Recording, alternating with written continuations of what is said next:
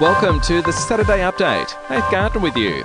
Anyone who has been to India will need to spend 14 days in another country before being allowed to enter Australia or face five years jail. That's as the country tries to control a rising coronavirus crisis.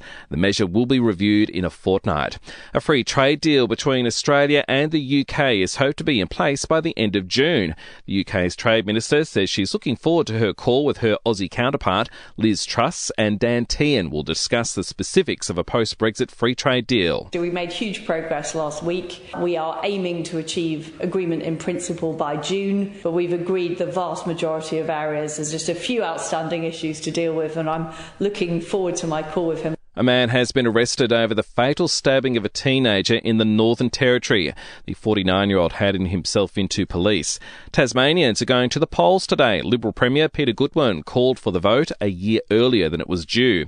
And we're being encouraged to show support for our banana farmers today. National Banana Day comes after a difficult 12 months for the industry. And speaking of days, it's World Naked Gardening Day today. Yes, you heard right. Planting thorny rose bushes or cactus is not recommended.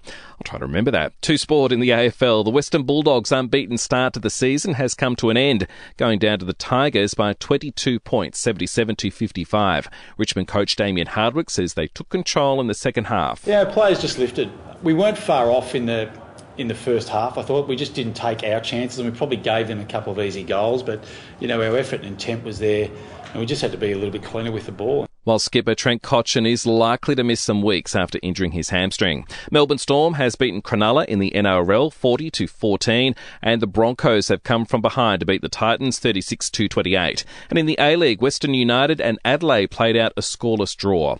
In entertainment news now, Dwayne The Rock Johnson's show about him, Young Rock, is proving to be hit.